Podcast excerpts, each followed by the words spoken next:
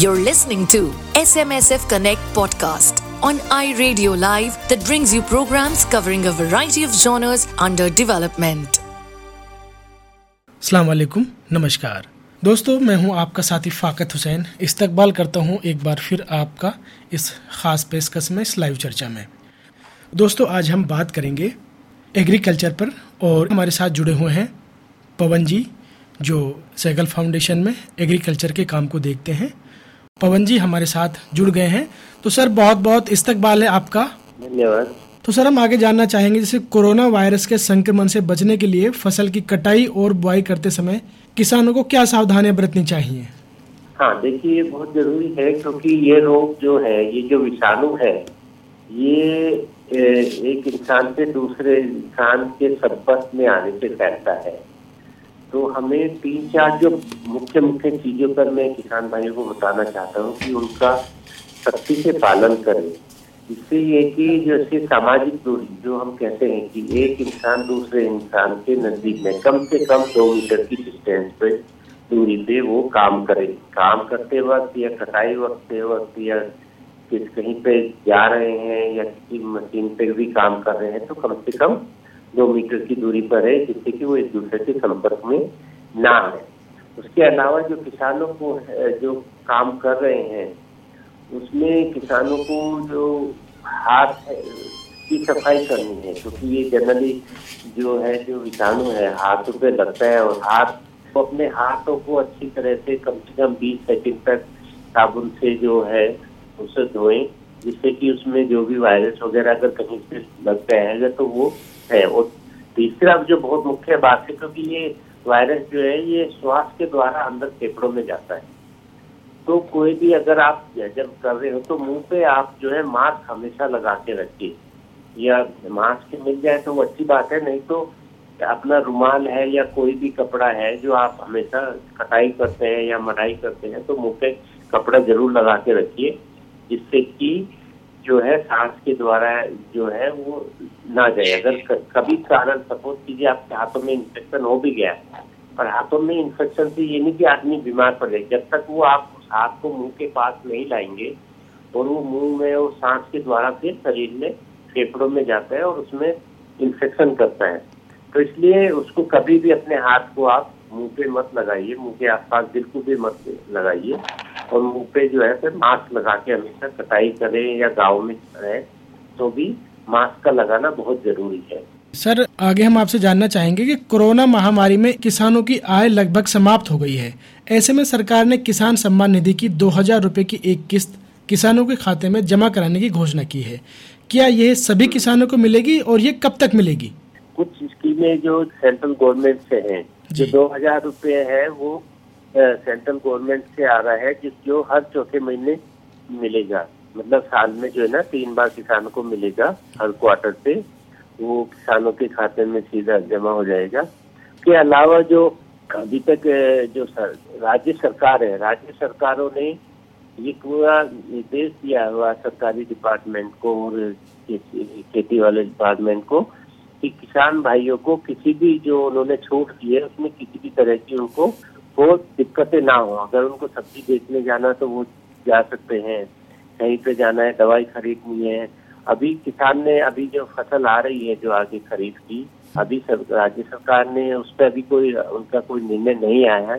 पर आने वाले दिनों में हो सकता है कि राज्य सरकार और केंद्रीय सरकार जो है कुछ और किसानों को राहत दे। मगर अभी तक जो दो हज़ार रूपए है वो तीन किस्तें आनी है जो हर क्वार्टरली आएँगी चार महीने में एक बार आएँगी। और वो किस किसानों के यहाँ आ भी गई होंगी या हो सकता है आने वाली को? सर कटाई के बाद फ़सल के सुरक्षित और साफ़ भंडारण पर आप क्या कहना चाहेंगे?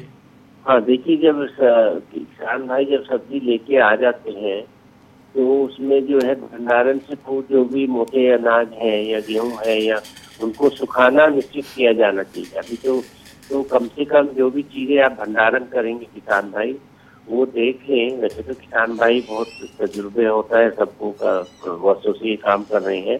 मगर जो भी है, उसको प्रॉपर सुखा लें पहले खेत में। सरसों है या गेहूँ है, जैसे सरसों को अगर एक देखे, देसी तरीका ये है कि अगर से नीचे रखे तो वो दबनी नहीं चाहिए, वो टूटनी चाहिए सड़क से। तो उसमें आठ से दस परसेंट तक की नमी होनी चाहिए दाने में।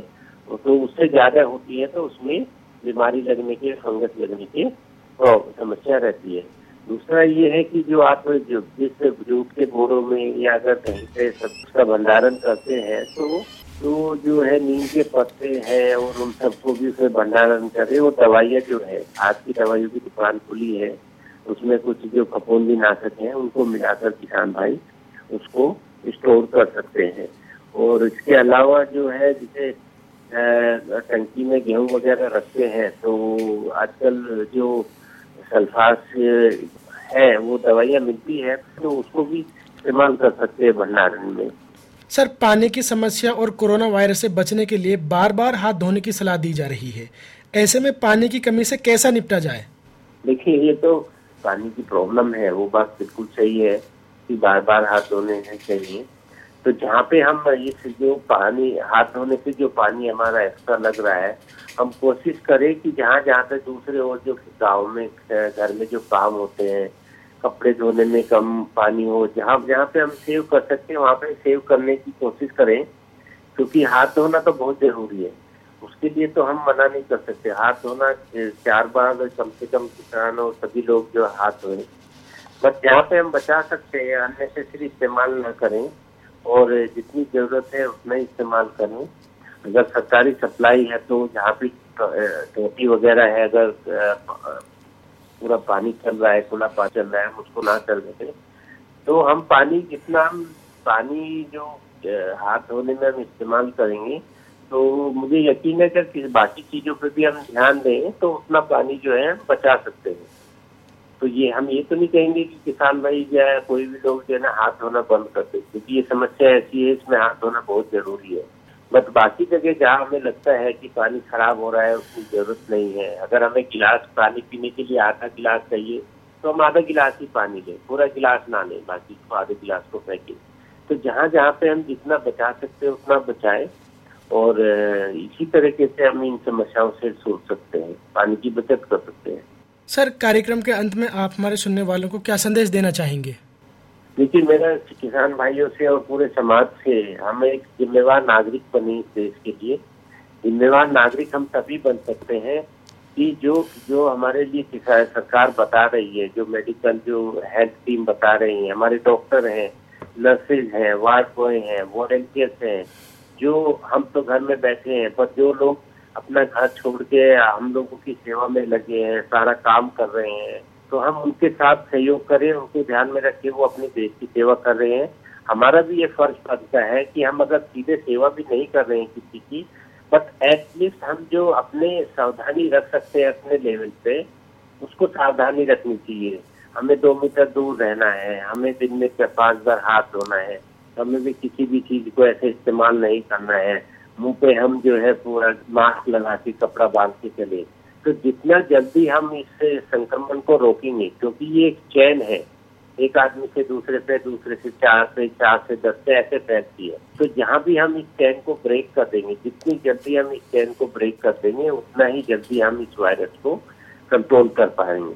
तो मेरा अंत में किसान भाइयों से और सभी लोगों से ये निवेदन है कि हम अगर अपने आप को सेफ़ रखें और इन सब चीज़ों का पालन करें तो ये भी हमारी तरफ़ से एक देश सेवा है कि अगर मैंने अपने लेवल पे संक्रमण को रोक लिया और आगे बढ़ने नहीं दिया, पूरी सावधानी रखी है मास्क पहना है, सारी सावधानियाँ रखी और चार लोगों को और जागरूक किया इसके बारे में तो ये भी हम एक समाज सेवा है। तो इन सब चीज़ों का ध्यान रखें, अपने आप को सेफ़ रखें, अपने परिवार को सेफ़ रखें, अपने समाज को सेफ़ रखें और तभी हमारा पूरा जो देश है ये सेफ़ रहेगा। देश सेफ़ रहेगा तो हम सेफ़ रहेंगे। सर बहुत बहुत शुक्रिया। आपने बहुत अच्छे से मेवात के लोगों को जानकारी दी। धन्यवाद। शुक्रिया जी। Thank you for being with us stay tuned for more You can also listen to these podcasts on Spotify Apple, and Google.